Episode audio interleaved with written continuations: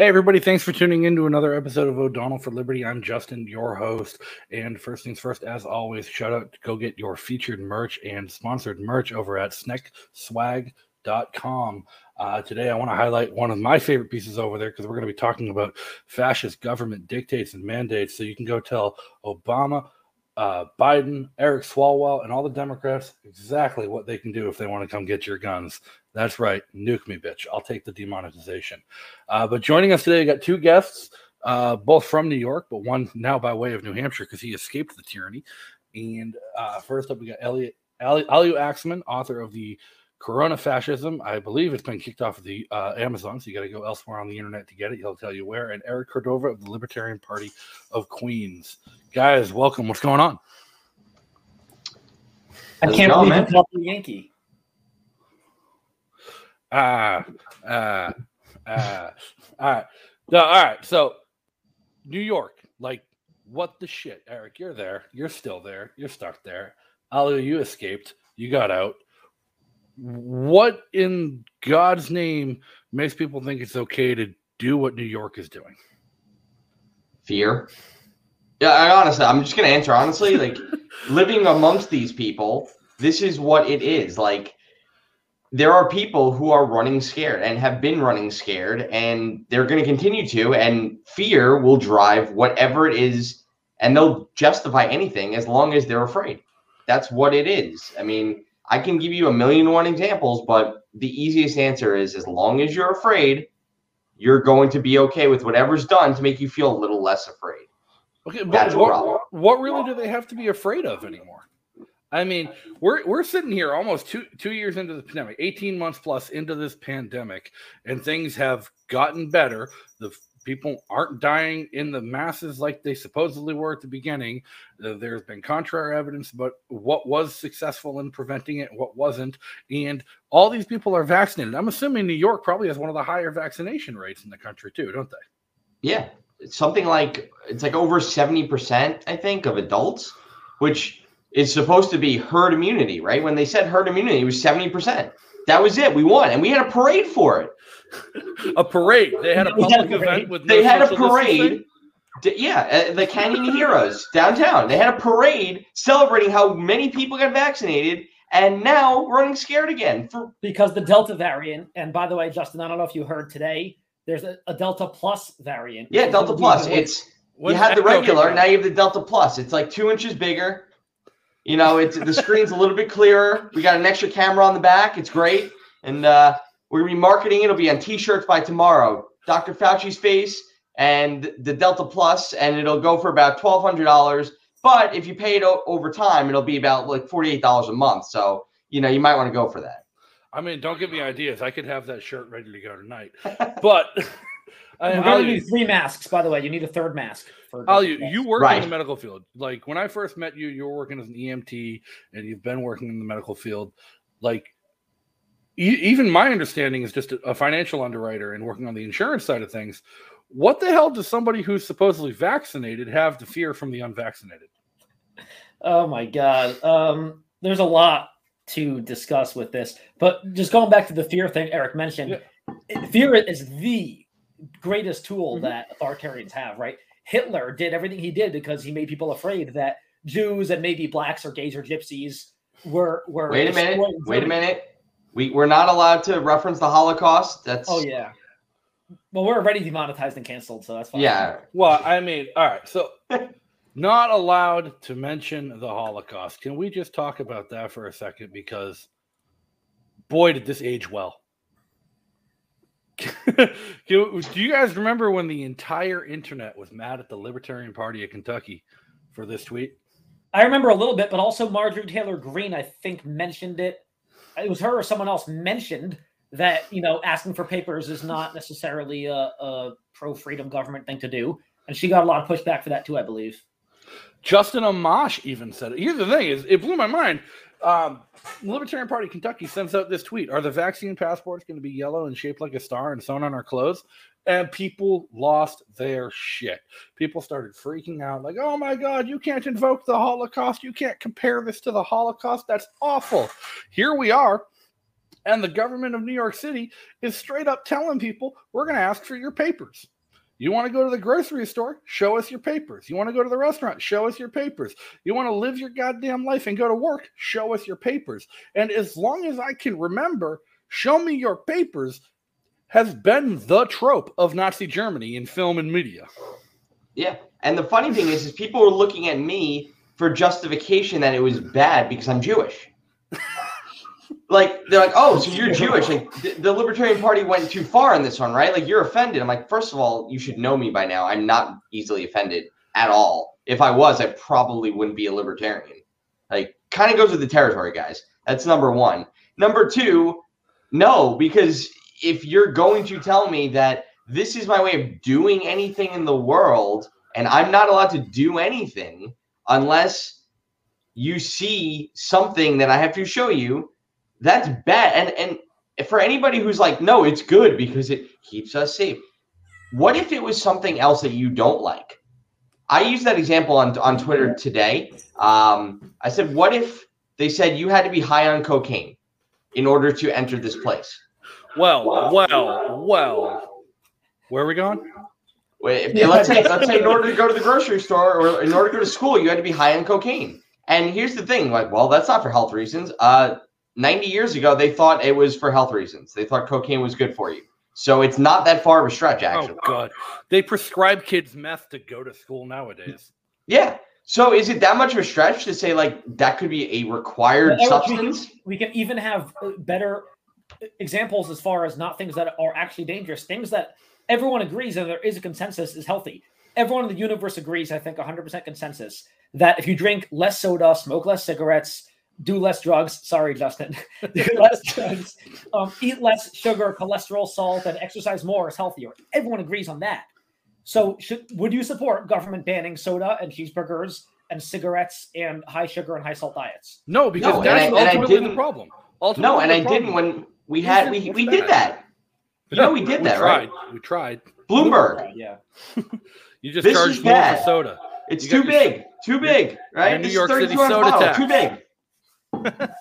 No, uh, ultimately, it's not about what's good and what's bad for you. It's not about anybody else's perception of what's good and what's bad for you. It's about your own goddamn personal decision matrix. It's about your own risk assessment of what you want to do and how you want to do it. And like I can tell you, I can sit here and tell you on the list of drugs that are banned, is my knowledge and my amateur, amateur chemistry knowledge and my understanding of human neurochemistry, I can tell you which ones are safe to do and which ones aren't. It doesn't mean you should go do the ones that are safe to do because if you're not comfortable doing them, you shouldn't do them. But you shouldn't tell other people they can't do them just because you're afraid of them. Yeah, and as far as the, the medical question you asked me, I didn't even get a chance to answer that yet. Oh. um, I could I could obviously rant for, for hours on this, and that's why I wrote the whole book on it. Should people be afraid of uh, COVID at all or unvaccinated people? Absolutely not. It should be very far down on their list. There should be like 28 trillion things they should be more afraid of, including the flu and other uh, infectious diseases, respiratory or uh, STDs or other diseases. And like I said, the, the number one killer, heart disease. Number two killer, mm-hmm. I believe, cancer. Number three killer, maybe um, pneumonia, other flu, other kidney disease, diabetes, hypertension, stroke, all the top killers, they should be afraid of those because even with all the super duper inflated stats, which I explained in my book why they're so inflated, so they're inflated by about a thousandfold. Even with those stats, still, I don't think COVID has killed as many as heart disease, which is 650,000 a year. So, yeah, people should not be afraid. And as far as the unvaccinated and vaccinated, I love how they have like Schrodinger's vaccinated because um, they say if you get a vaccine, you're totally safe. But they also say if you get a vaccine, you could still be killed by the unvaccinated and by Delta and Delta Plus. So it kind of right. both ways. So I, I made a hab I made a really annoying habit and hobby of reading NIH reports this year uh, because every time the CDC would come out with like oh, backed by science, I'm like I'm kind of curious to read the science, and I found out that the National Institute of Health.gov, NIH.gov, publishes all of this research, and it's all NIH sponsored research. And there's one study I keep going back to whenever I argue with people, and the title of the study was along the lines of T cell variable response in convalescent COVID 19 patients recognizes mutated variants of the virus. And like as I'm reading it, it's the NIH, the government, telling people that, hey, your natural immunity that you get from having the virus has been shown in all of our tests and studies to protect you from all variants of the virus. And then Fauci says, Fauci goes publicly in Congress every other day and says natural immunity is zero protection, non existent, totally crap. You need the vaccine no matter what naturally you have from actually having right. the virus. You need the vaccine because natural immunity doesn't mean shit anymore. That's right. what I love. But on the flip side of it, uh, every time I see somebody in the news is like, oh no, this celebrity got the COVID. Oh, this celebrity, this professional football player, this mixed martial artist, this golfer, this Olympian. Every single time somebody is famous enough to make the news for having gotten the COVID, it always has the addendum, even though they were vaccinated. And so we're seeing these really high profile breakthrough cases of people getting COVID after being vaccinated. But when was the last time you saw any report of reinfection of somebody who had COVID and got it a second time? You don't, but but I want to speak to the ones that okay, you're vaccinated and you mm-hmm. get COVID. My best friend, that was his case. Okay, he works in the hospitals in Las Vegas where the Delta variant is like huge, and he texts me and goes, "Guess who got COVID now that it's not cool anymore." and so he got it, and you know, without divulging too much, he had cold-like symptoms, right? You know, he didn't die and his wife got it, and, and his two year old twins got it too. And guess what? None of them died. Here's the thing colds are okay to get. I don't know when, like, we got into this headspace that it's not okay to have to get sick at all. Like, it's crazy. You, you're, you're supposed to get sick every now and again. It's not the worst thing in the world. What is bad is dying. Death is bad. I think well, we can agree on that getting sick is not that big a deal. The shifting narrative on that is to tell people that the reason your symptoms were so low and the reason you had such an easy time with it is because you were vaccinated, which that's complete and utter fucking bullshit, if I, you don't mind me saying. Because when 90% of the reported positive tests of COVID were asymptomatic or mild symptoms at best, they weren't severe cases. What's to say that because 90% of vaccinated tests is positive are mild symptom or asymptomatic, that the vaccine had any effect at all? It might, it might not. Um, there's no way to know. He never had it before.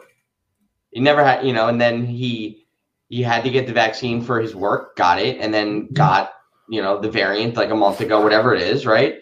I, I have no idea what, what would have happened if he never had gotten the vaccine and then he got the the uh, you know the Delta thing. Right, and we're never going to be able to test that because that'd be an unethical experiment to infect people with a goddamn deadly disease just to see what happened. So, like to say the science is settled when by the very nature you can't test the hypothesis blows my mind. And I mean, we've done it before. Well, back when we didn't care about you know racism and stuff. But I'm not saying we should do it again. That was a terrible idea. But we have Nazis? done it before. You mean when the Nazis experimented on people? No, I mean our Tuskegee experiments. Oh, but we're not allowed to talk about how the U.S. government did Nazi shit. We're libertarians. Of course, we're going to talk about that. It's other libertarians who got mad at us. like these are things we've done. You know, isn't that the whole narrative these days? Right? We're supposed to be just embarrassed by everything the United States has ever done. I mean, oh, we're just following the narrative. Well, it's some pretty embarrassing shit. All right, now, I, I do want to highlight a contrast here because Eric, you're in New York. You're in the thick of how fucking awful things are in New York. All you, you're here in New Hampshire with me but you're a bit more involved in the legislative side of things here in New Hampshire than I am, uh, as far as a volunteer and your activism goes. Didn't we just pass a bunch of laws in New Hampshire that makes everything New York is doing illegal? I believe Dictator Sununu signed House Bill 220 into law, which I believe uh, prohibits vaccine passports in any place, possibly private places as well, although it's very complicated. I would have to double check that. Um, there might have been some other decent laws as well, but yeah, I think on on a basic level, New Hampshire did ban vaccine passports. Which so, I think we're one of the few states. So, so how how can how can the cultures and the politics of our two states be so goddamn different when we're a goddamn three hour drive away from each other? Where New, New York City's locking down and banning and mandating you have your goddamn Star of David tattooed on your chest to be able to go out to eat. Uh, and New Hampshire is sitting here saying, nope, never, not allowed, not even once. Because we're the libertarian capital and voluntarist capital, and New York City is the communist shithole capital. So what are you going to do about that, Eric? I mean, you know, we're fighting. We right now, um, and shout we got Suraj Jaswal. He's running for city council. We're going to infiltrate city council with a libertarian. He's going to win. I'm I'm not saying that lightly. Like he's going to win. We have an event August 19th, 7 p.m. in his district. We're going to be loud. We're gonna we're gonna pack it in. I don't care what the restrictions are, of how many people are allowed to be at a restaurant by then. We are going to sell it out. We're going to overcapacitate. I don't care. We're going to be there because people need to know about him. They need to vote for him. And it's going to be a start. We can't change things overnight, but we're going to do everything that we can to push back. Do you all have to have vaccine passports to go to the event? Mm, not as of now. Did and if they when? what? Did they say when? So here's the stupid thing about it. It's as of a date, but then it, it has a month to, to be implemented but then you don't necessarily have to implement it if the numbers improve, which to me tells me that it, the whole thing is full of crap. That hopefully it'll be just like a just kidding. And because I think ultimately, I don't think any of these guys actually want to implement man- mandates because they know, like De Blasio knows he's hated, and I think he knows it's a bad move. But if he says it and he acts like he cares, then he looks like a good guy for a little bit, but then he doesn't actually do the thing that's going to piss people off. It doesn't off. matter how much he hated. Everyone hates him. All my friends who are Democrats yeah. in New York City hated him. They still vote for him though, because they hate the Republicans more. Well, I mean, yeah. the same thing with Sununu here. Everyone hates yeah. him, but all the Liberty Republicans still lined up to vote for him. Because Feltes is worse. He's been even bigger communist. Yeah, I mean, you could have voted for the other guy. It, eh, you know, and that's obviously the problem that we're facing, right? Is that it's always, you know, who's the lesser of two evils? And we're like, hi, we're over here. We're libertarians. We're not evil. You should vote for us. Like, no, you can't win. Like, well, we would win if you just voted for us. You're allowed to. We're on the ballot. Well, when we get people on the ballot, you know, obviously we're facing that in New York too. That's another fascist thing they like to do is just throw people off the ballot whenever they feel like it. So we deal with that as well. I mean, we have that here as well. That that's just a universal thing, and that's something I think we just have to accept as a reality and make sure that if we're going to try and get people on the ballot, not as a Republican or a Democrat, we have to be willing to go the extra mile to play their fucking game. Yeah. Um, e- even here in New Hampshire, uh, for some reason, Sununu vetoed House Bill 98, um, which blew my mind that he vetoed it because it had uh, unanimous support from the Liberty Republicans. Uh, but it was one of the worst bills that I saw the Liberty Republicans ever endorse, and it would have kept the Libertarian Party of New Hampshire off the ballot forever. Wow. Um, but they voted for it. There's only one guy who voted against it. And uh, I feel terrible giving him credit because he's the one person in the state house who, even though he's a Liberty rep, I think we'd be better off without in the state house, and that's Max Abramson. Uh, but he was the only one to vote against that bill. But thankfully, Sununu vetoed it. I still don't know his motivations for vetoing it because it actually hurts him when he's running for Senate next year. Hey, sometimes you know doing the right thing is hard. Uh, yeah, so it is now. Uh, House Bill 220. I just double checked, and yep, I was a little bit wrong. It doesn't ban vaccine passports. It bans mandatory actual vaccinations.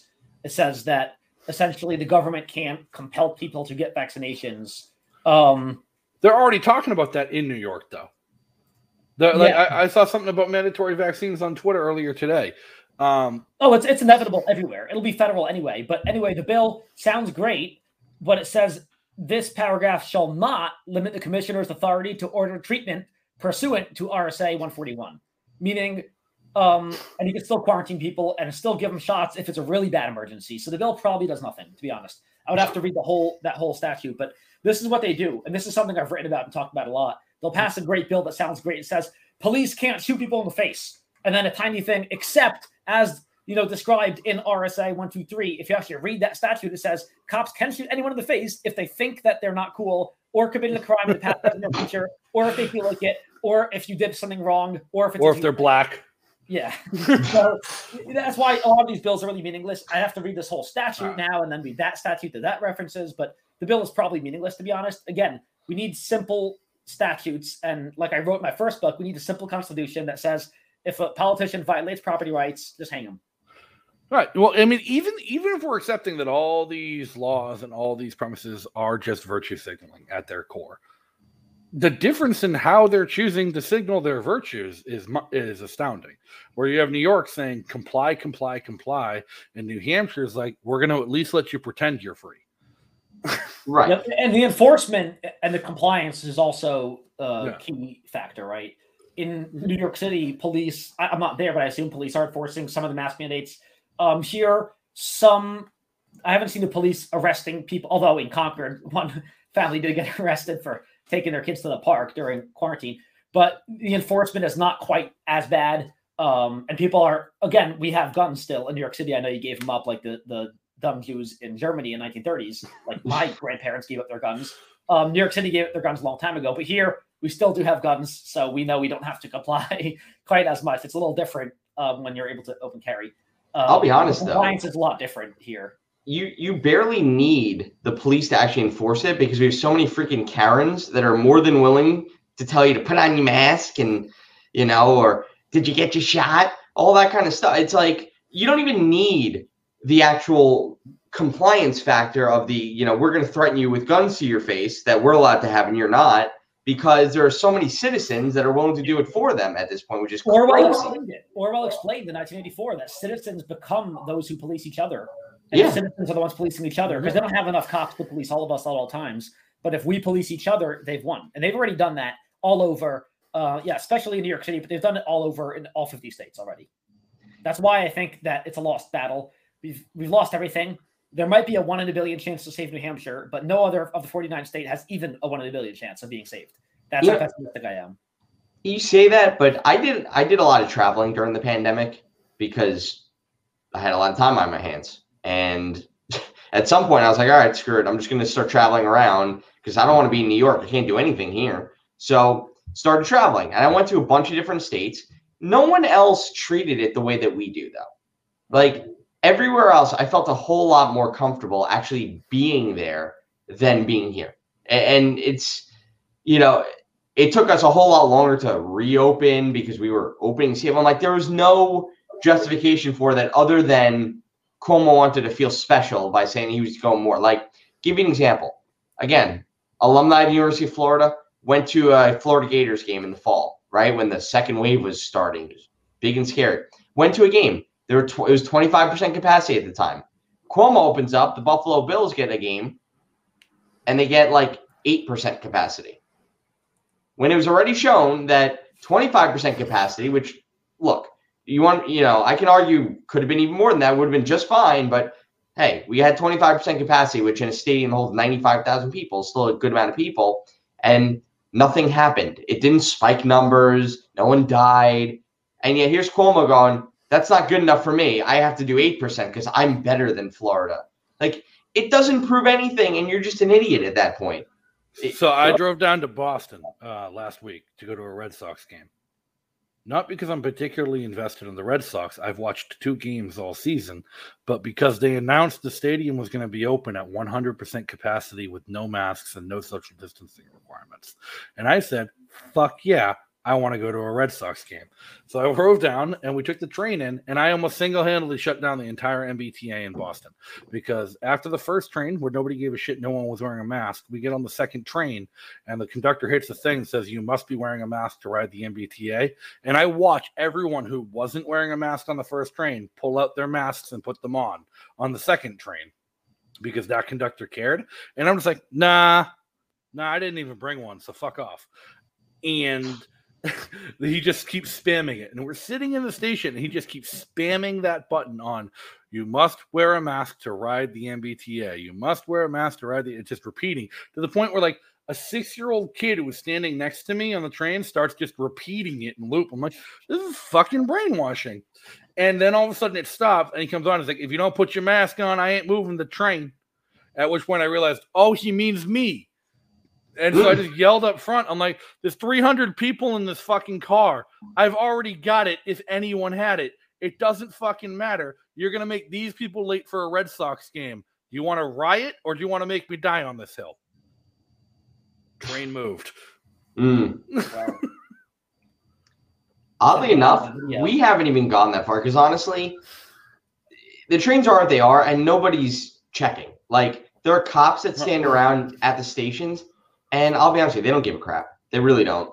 Like the cops aren't even wearing masks. They're like, eh, whatever. Like they, you know, they know they're being paid to, you know, police us with it. They don't care. And then you get on the train and you might get a dirty look or something, but like I have, you know, my my gator mask, and I'm just like, all right, whatever. No one's paying attention. You know, unless like there's someone sitting next to me giving me a look. It, it's I ride the train every day. I mean, I'm not even, you know, I I, I go to work every day on the train, mm-hmm. and it's not enforced. Like they, they just need to feel like they say it's enforced. I guess it did so more by you get, by you know, by Boston, but in New York, I haven't seen enforcement by law enforcement. It's it's more of this empty veiled threat. It's kind of like the seatbelt thing.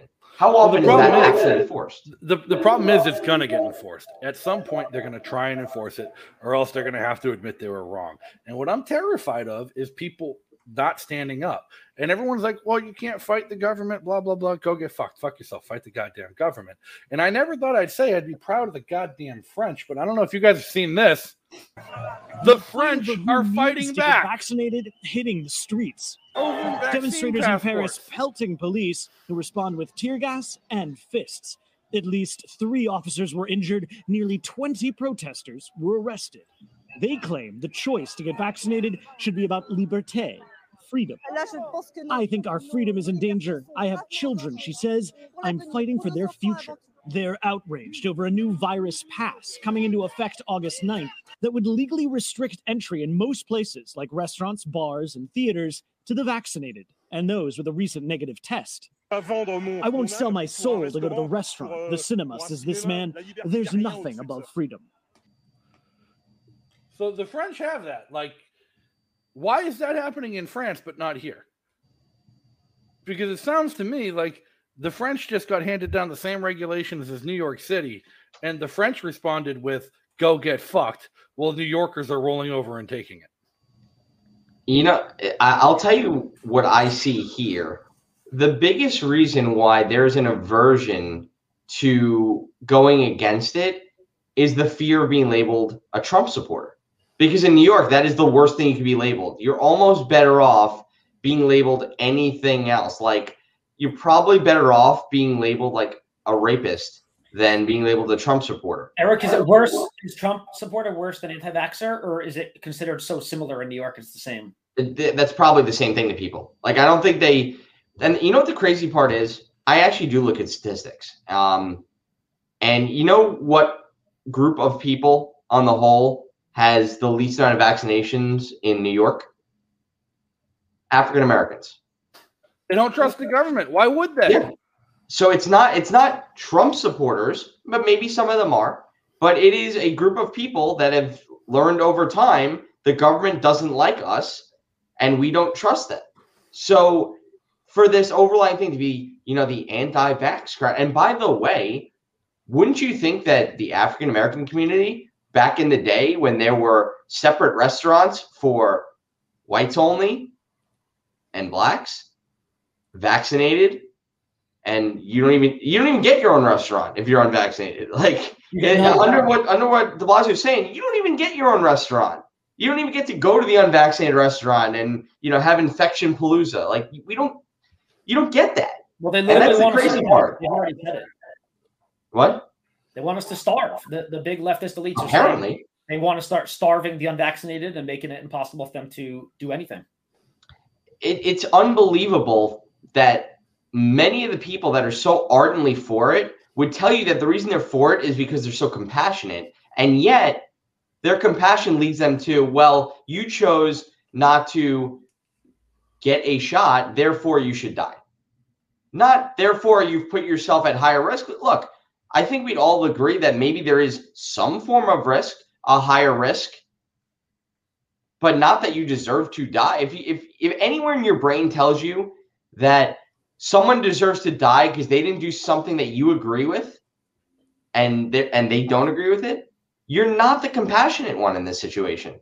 The fact that we're having that anyone in the world is having this discussion about whether to mandate vaccines for safety with before banning motorcycles, which I don't think any state in the world bans motorcycles, which again is probably the single most dangerous thing a person could do. It's smoking cigarettes and riding motorcycles are probably the, the two most dangerous behaviors that kill the most people. Uh, no, ban them, this is disingenuous. This whole conversation is such BS.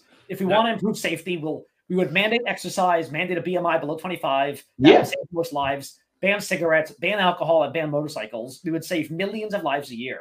Well, So- instead, instead, what we're doing is we're saying, well, if you get the shot, we'll give you Krispy Kreme and free coffee, and we're gonna, we're you know, we're just gonna give you more stuff to give you a heart attack. Oh wait, wait, wait, wait! The state of Washington gave out free weed. Okay, maybe they're onto something. I Um, and- West Virginia and Governor Justice is actually bonkers. West Virginia is giving out guns. okay, Wait, hold on. hold on. And I'll I'll freely admit, okay, like I actually am one of the people here that I, I actually did get it, and the reason is is my mom is super duper high risk. Otherwise, like she's she's gonna. My mom is having a heart transplant. Okay, in order for me to help get her ready for the heart transplant, I needed to do it so I can like go to the hospital and stuff like that. Um, and that that's my personal choice, but I don't begrudge anybody who made a different choice than than me. But the reason I bring that up is all I got out of it was a band-aid. I didn't get any of this free stuff. Where's my free stuff? Go to West Virginia and say you identify as West Virginian and get a free Yeah, man. And then go to I- Washington and get free weed. It's not just guns. He's giving away like custom outfitted off-roading F-150s and Toyota Tacomas, custom hunting. And a lot of states are having raffles for like a lot of Yeah. I, I didn't get it. money. I've, I've seen the one million dollar drawings. Everybody vaccinated gets a ticket, and that's Massachusetts, Illinois. In Massachusetts, they're calling it Vaxxed Millions, uh, which is a play on their old lottery, Mass Millions. But like West Virginia, like I would be tempted as fuck in West Virginia. They're giving away fucking trucks, ATVs, guns. God damn. We all I missed out. identify as vaccinated Massachusetts residents and West Virginians.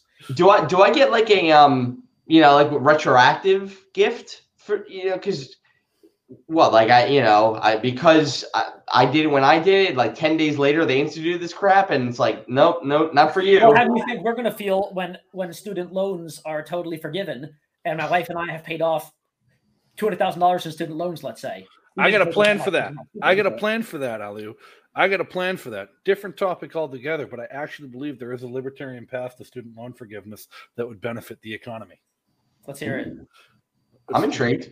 It's wiping the slate clean for all outstanding student loan debt and providing a 10 year rolling tax credit for any student loan payments made to the federal government in the past 15 years.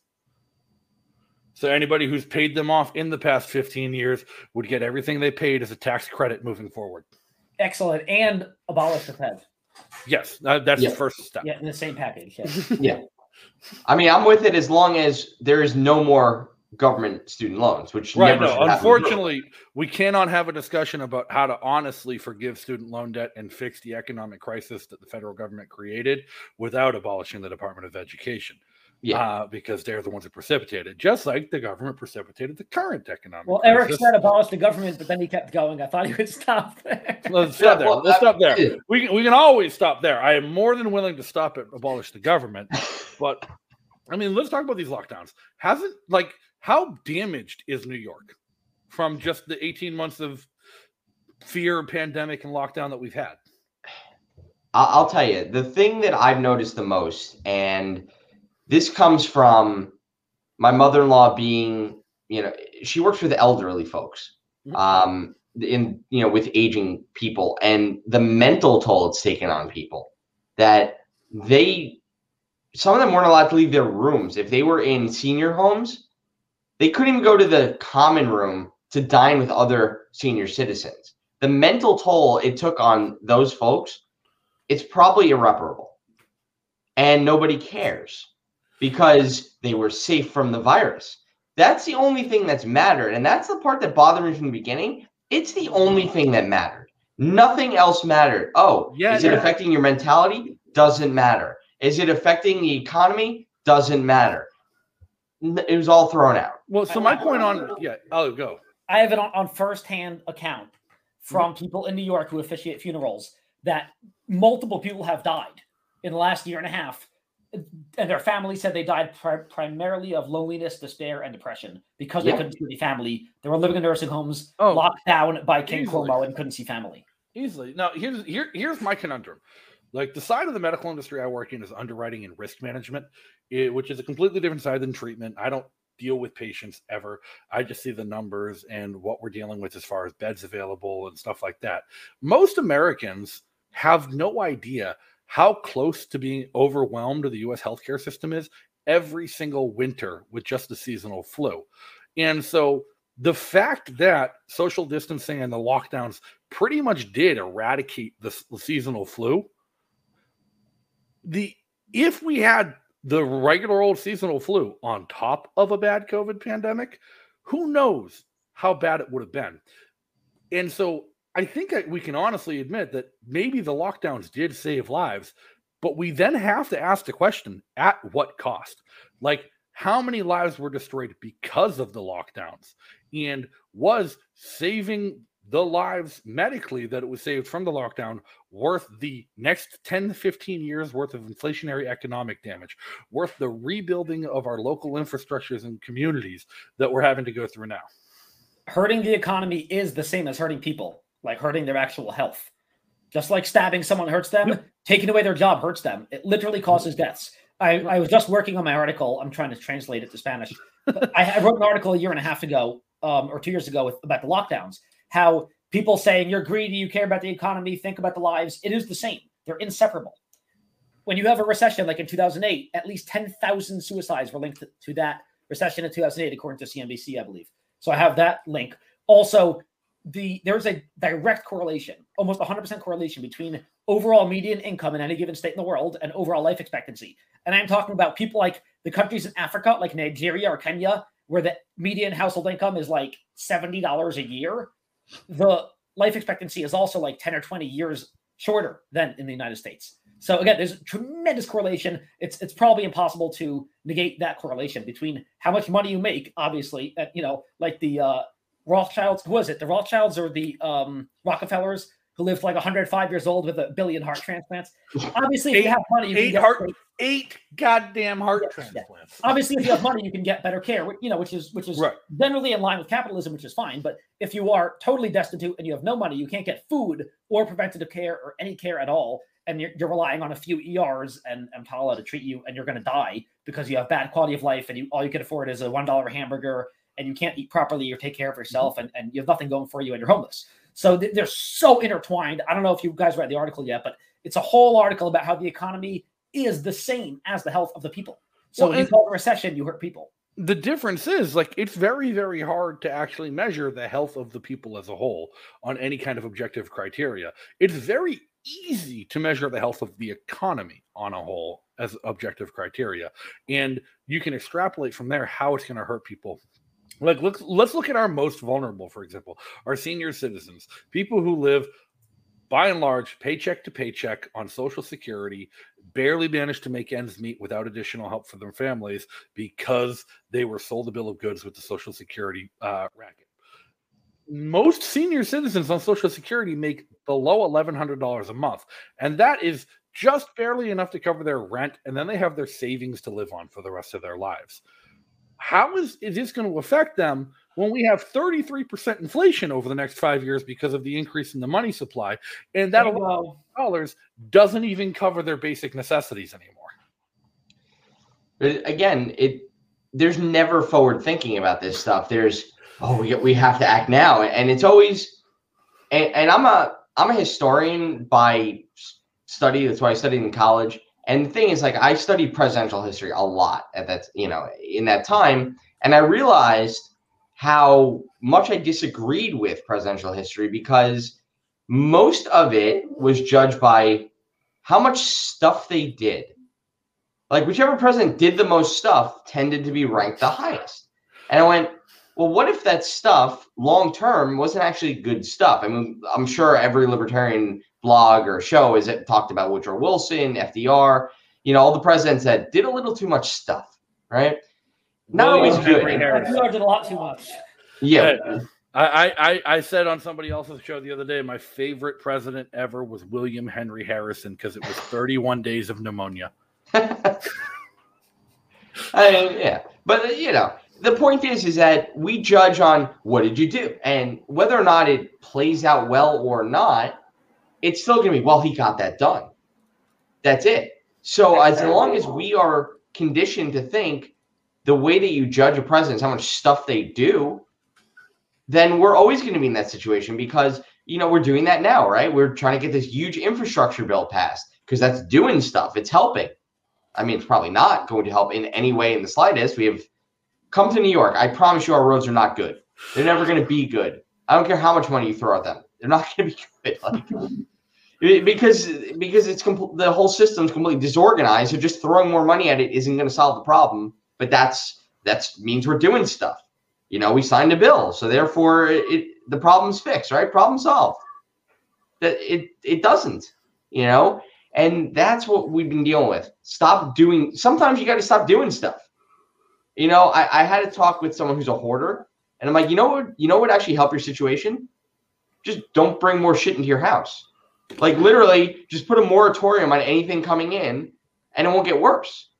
Then we can focus on what's in your house and make it better.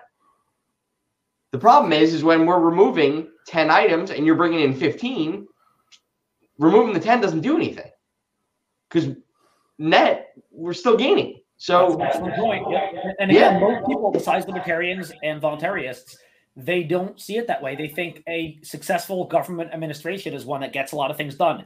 Get it done, get it done. Look, I'm running for re-election. Look what I got done. I got this passed. I did this. I did that. Libertarians are like, um, show me a president who's done very little. Show me a senator who's done nothing in six years, and I'll re-elect him. Hey, no, really, straight up, the libertarian favorite politician, Ron Paul, accomplished almost nothing in Congress. Pretty much, yeah. He just talked a lot. but, uh, like, and he had more of a profound positive impact on this country than most of the politicians we hate by not getting things passed. Yeah. I, I mean, if the thing you're passing is for the government to do less stuff, cool, do that. But if the thing you're, you're asking for is, well, the government's going to do no hard pass. Stop. Well, those bills don't no. pass. Bills that that decrease government size, like Thomas Massie, every year or every session proposes a bill to audit the Fed and the Department of Education and a bunch right. of other departments. Probably they don't pass, obviously. So because again, Congress, ninety nine point nine percent of people in Congress are authoritarian Marxist socialists who just want more government. There's Thomas Massie and a few others who support some freedom or mostly freedom. But again, like I've been saying for years, United States, Americans don't want what we're selling. They don't want liberty. That's why we need to really just focus on one or two or three states. Florida, yes, is very free and is trending maybe in the right direction in general. New Hampshire, the freest state, trending in the right direction. I don't know of any other state that is trending in the right direction. There are a few other states like Wyoming that have a lot of good freedom, but their trend is probably in the wrong direction. But the only two states trending in the right direction are New Hampshire and Florida, as far as I know. So I we mean, focus on those and maybe a few other states. We can't. I would I, I would qualify that Alaska is trending in the right direction because they never changed directions. Right. So, Alaska's always just been you leave us alone, we leave you alone. We do our thing, you do your thing. yeah, we're not even there. We're like over there. We're like basically Canada. Just, just don't bother us. Like don't don't drive your people up here and bother. the great thing about Alaska is that it's probably hard for for David Chipman and his thugs to get there and kill you. So like they were able to get to Idaho to kill the Weavers, but it would really be a lot for them to fly to Alaska just to kill you for having a short shotgun. All right. So I think inevitably the conclusion we've come to here is that the culture of New York and the culture of New Hampshire are just too radically different to coexist in the same country and we should not continue existing in the same country. So I'm voting for I the agree. balkanization of North America, and we can have 50 different countries or more, probably more. What's the path that we get to there? Like how how does this what's the quickest and easiest path to the point where we don't have to deal with presidents. We don't have to deal with all of this. It's explained in that book. I mean, just to point out though, the idea of presidents and the idea of uh, the founding fathers envisioned that basically a loose conglomeration of states that when it came to like protecting you know our liberties we would have a standing army things like that right just basic things that it would be hard for each individual state to put together cool like do that but for the most part we're doing our own thing that has gone by the wayside more and more every single year that we've existed. But the initial idea was sound. I don't know how it is that we get back to that. Well, I got a plan. I got a plan, and it's going to sound crazy, but hear me out. People discredit secession movements all the time, and it's usually the left that discredit them and say, "No, you can't leave. We're going to send in men with guns to keep you here. You can't leave." Ha ha ha. Okay, so how do we overcome the left being against secession? We get the left to be the first ones to secede. Okay, California is already petitioning to have Cal exit on the ballot to secede California. That's going to be on the ballot immediately after the 2024 presidential election. So, just throwing this out there, I believe that if we elect Donald Trump for president in 2024, California will secede. yes. And if Donald Trump is elected president and California secedes, Donald Trump is too much of a troll to stop them. It's a tough trade-off. Leave. I want you to leave. I don't even care. He's like, ha ha, ha, Democrats, you lost two senators. Ha ha ha ha. And then once California gets away and says, ha ha, we did it, Alaska, Hawaii, Texas, gone the next day. Yeah, Justin, that's a great point. I, have been saying that for years. I've been saying if California does it first, then you know the left may not fight them as much because it is them, and right. then that'll set the precedent that'll allow Texas to leave. And once those two states leave, the federal government will have so little power. Um, obviously, Feinstein and Pelosi and, and those people essentially wouldn't be in the United States anymore, and then every other state can leave as well. So I think California might be the key. That's why Liberty Block is helping Cal exit a whole lot. Yeah. Well, that, and weirdly enough, like Cal Exit's one of the craziest coalitions of people in the world. The people on their team. You got some hardcore commies and progressives over at Cal Exit who want to exit because they hate the fact that Donald Trump could have been elected. But you also got a bunch of libertarians and like anarchists who want California to secede because they think the country is too big. And like, it's just focusing on that single issue. They're like, all right, put all our differences aside. We're going to destroy the United States of America. Yeah, it's a very broad coalition. Some conservatives, right, left, center, everyone. Um, and I, I love working with the California, the Cal Exit team. We're pretty close with the Liberty Block, linked in a bunch of these movements. And obviously, they they were part of that panel at PorcFest by video chat. Marcus, the president of Cal. Exit. So that was awesome. So Eric, you're going to start New York Exit. I, am going to leave myself. I, am they can do whatever the heck they want. Well, I'm yeah. saying, New York City, Florida has some movements to succeed as well. New York City is bigger than a lot of countries. Yeah, and there's been talk of like, should New York split into two separate states or three separate states? Mm-hmm. Please go ahead, because I feel bad. Like I, you know, I went to the um the the New York uh, Libertarian meeting uh, mm-hmm. for our state committee a couple weeks back, and I'm going boy, the way the rest of these people live, we were up in Albany, even Albany, which is a city itself, it's nothing like it's nothing like New York City. So I'm like, everywhere else that people are, it doesn't make sense. And this is something I've always struggled with: is this idea that people who live in these cities think that they understand the way that other people live, and they should tell other people the way that they should live.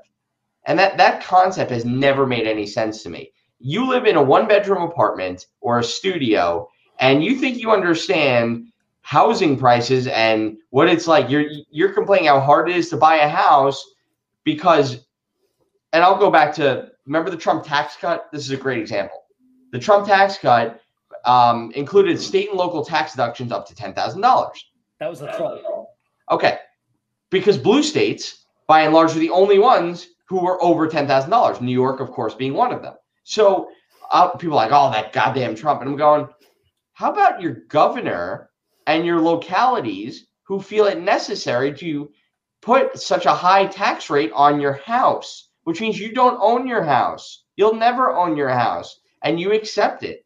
How about that? And instead of saying, oh, it's the president's fault for giving other people deductions and not me, why don't you complain that you're not getting it to your locality and get it? Well, here's the thing: is like New York. New York is one of those states that's not even happy governing New York. They're not even happy taking money from New York. There's a there's a federal lawsuit happening right now with New Hampshire and Connecticut suing Massachusetts and New York because Massachusetts and New York are trying to charge income tax on out of state employees who work for companies that are based in New York or Massachusetts. Yep. Yep. So you never thought I'd see New Hampshire and Connecticut on the right side on the same side. And again, once the secession happens, this will be probably simpler and better for us because it would be like working in a foreign country. And at that point, it might be something like, "Come, please come and take it and see what happens." If I work remotely for a company based in Germany and the Germany government wants to tax me, I would say, "Okay, you know, come and try to tax me. It'll be a little more difficult." And New They can Hampshire try. will defend me. If you're watching this, I'm still waiting for the German government to come after me. I got I- right after PorcFest, I got an email from Twitter telling me I was under investigation by the German government. and They had requested copies of all my tweets, and I immediately screenshotted it, tweeted it, tagging the German consulate, saying, "Come fucking find me, I dare you." It, it Oh, must be it must be real nice to know that the German government is going after people outside of Germany again. That's that's really reassuring. for mean tweets. It Yeah. was for it was for calling out Nazi bullshit. Like I called Angela Merkel a Nazi because I'm like, and then like somebody's like, you can't do that, blah blah blah, German speech laws, blah blah blah. And I'm like, if you don't want to get called a Nazi, don't do Nazi shit. Like have speech laws. Yeah, that's the thing is that they think it's like there. There's a lot of people I've talked to, and it's definitely people more on the left that are like, it's a flex that Germany basically ignores the fact that the Holocaust ever exists. They like erased it from existence. I'm like, that's not a flex, and you're forgetting what the like. The Holocaust wasn't just murdering Jews and Gypsies and anyone that wasn't white and Aryan, right? Like that's not what we talk about when we talk about the Holocaust. It was totalitarian control over every aspect of German lives, right? They took over all sorts of industries. They told people how to live. And then they were like, okay, so the reason that we're prospering is that these other people are like really bad and we should probably just get rid of them and just murder them and stuff. And people like, yeah, I mean, it was terrible and now it's pretty good. And you're right. Let's kill these people. Sounds So- familiar. Yeah. So like we're gonna go back to yeah, we're gonna tell you what not to say and what not to do, and but it's nothing like the Nazi times. Uh, minus the murder, yeah, it kind of is. And how They're far, there. They want to kill us. They've been saying it for years. They want to kill us. how yeah. far off are we? How far off are we from the government deciding that a group of people and let's be honest, like you, prejudice, prejudice and bigotry does not have to be along racial, ethnic, or religious lines. It is defined as an unreasonable hatred of a group of people based upon their inclusion. So, at what point in time, when the federal government says round up the anarchists, do we Yeah. finally get to say, can you see the writing on the wall? I mean, it, it's already here essentially right now. If I get hurt, let's say I get hurt in a trauma in a car accident, very common, could totally happen, and I go to the ER. If I'm totally vaccinated or you know a positive PCR test for COVID, the ER may or may not treat me. They also might take an hour to get all PPE suited up and everything, or they might kick me out of the ER, right? Because even though there's EMTALA, ERs probably can kick you out, and I'm sure uh, the CDC and HHS and the federal government and courts would back them up if they kick out people who are a danger to everyone because they're not vaccinated. So we're already there. The next step, what's going to happen is the federal government, CMS, the Centers for Medicaid and Medicare Services, which controls all insurance in the United States, which Justin, I'm sure you know, they're going to start to not cover any healthcare costs, not reimburse anyone for insurance who is not vaccinated because you know um, you're taking unreasonable dangers. They're going to start with the VA and the CMS, probably Medicaid and Medicare patients, Mhm. and eventually move on to everyone else. And eventually they're going to mandate because they control all insurance companies. We don't have private insurance. It's all fascist. It's all government controlled, right? Justin, how many regulations are there for every insurance? United, Blue Cross, Aetna, um, and right. There are so many regulations. It's essentially a government agent agency. So they're going to do that. That's what I think is happening. Call me a conspiracy theorist, but as we know, they all come true. The conspiracies. Well, here's the thing: is it has to start with CMS. If, if it's go, if it's gonna start, it has to start with CMS. And I've Mhm. seen people hyperbolizing on left Twitter. I snuck my way into left Twitter with a sock account because I got sick of the echo chamber. Uh, but people on left Twitter are demanding that insurance companies not cover anybody who hasn't been vaccinated. And every once in a while, somebody will chime up with logic sense like, "Ah, we'd have to repeal Obamacare for that." Fuck, because we told the insurance companies they can't do pre-existing conditions. And I stumbled upon a, date, a debate yesterday, a whole Twitter thread of people arguing about whether or not vaccination status is a pre-existing condition. Jesus Christ. What? Yeah, because they were trying to justify why insurance companies should tell unvaccinated to go die. And you're right. It's going to have to come from CMS, and Yeah. CMS is going to have to start with Medicare and Medicaid. And once they start with Medicare and Medicaid, then they move on to Medicare Advantage and Medicare Supplement because they're still regulated. But those are private companies that run the Medicare Advantage and Medicare Supplement programs. And once they get a dictate to say that they can't cover a thing, it doesn't just affect Medicare Advantage and Medic, uh, Medicare Supplement because all insurance services in this country are reimbursed according to the Medicare Assignment Register uh, Price Blue Book. So once the Medicare Advantage plans get told Medicare is no longer covering people with this condition for this treatment, all insurance cuts it because it's I- no longer a reimbursable cost. I just want to know how we went from stay home, save lives to screw lives, let them die. How did how did this the same people go from that to that? Like how did that happen? Over the course of the 15 days. Yeah, we, we flat we flattened the curve, except that curve was the bell curve of emotional intelligence. Yeah, it, it's un it, like it really is amazing when you think about that. That was the mindset, right? Is hey, listen, if we if we if we can flatten this curve, we can save lives because we won't overwhelm the healthcare system. Which, as you said, a lot of us are like, okay, that actually logically makes sense. We don't want to overwhelm the health, you know, care system. That would be bad, and then yes, needless people will die.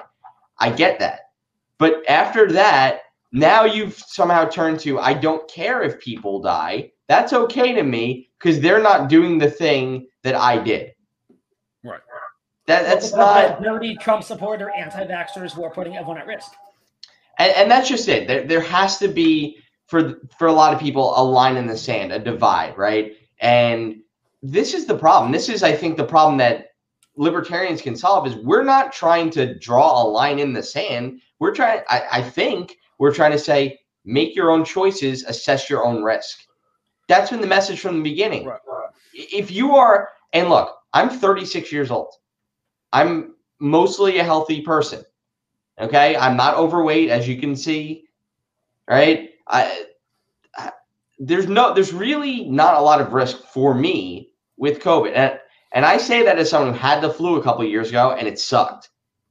And if COVID was around that, it would suck, but I'd recover.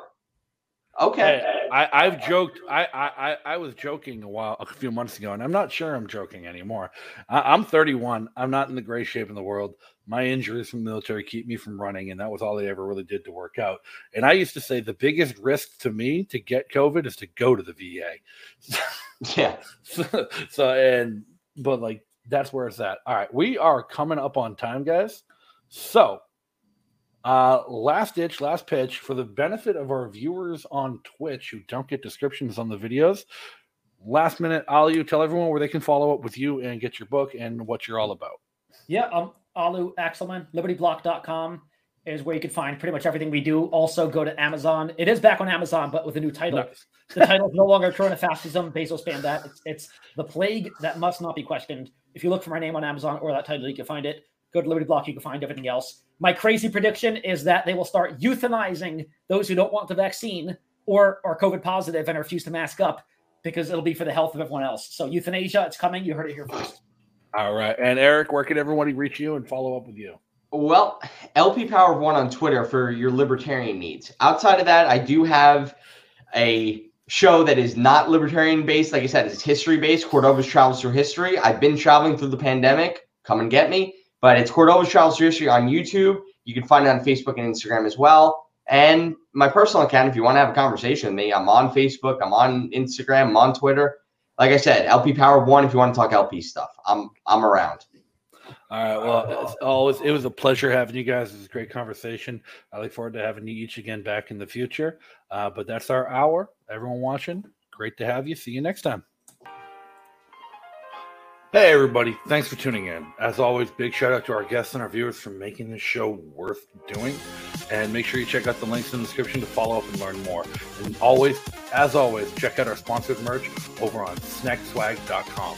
I stream this show to Facebook, YouTube, and Twitch live, and everything's uploaded to Odysee the same day.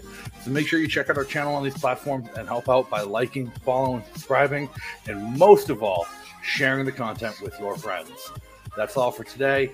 See you guys next time.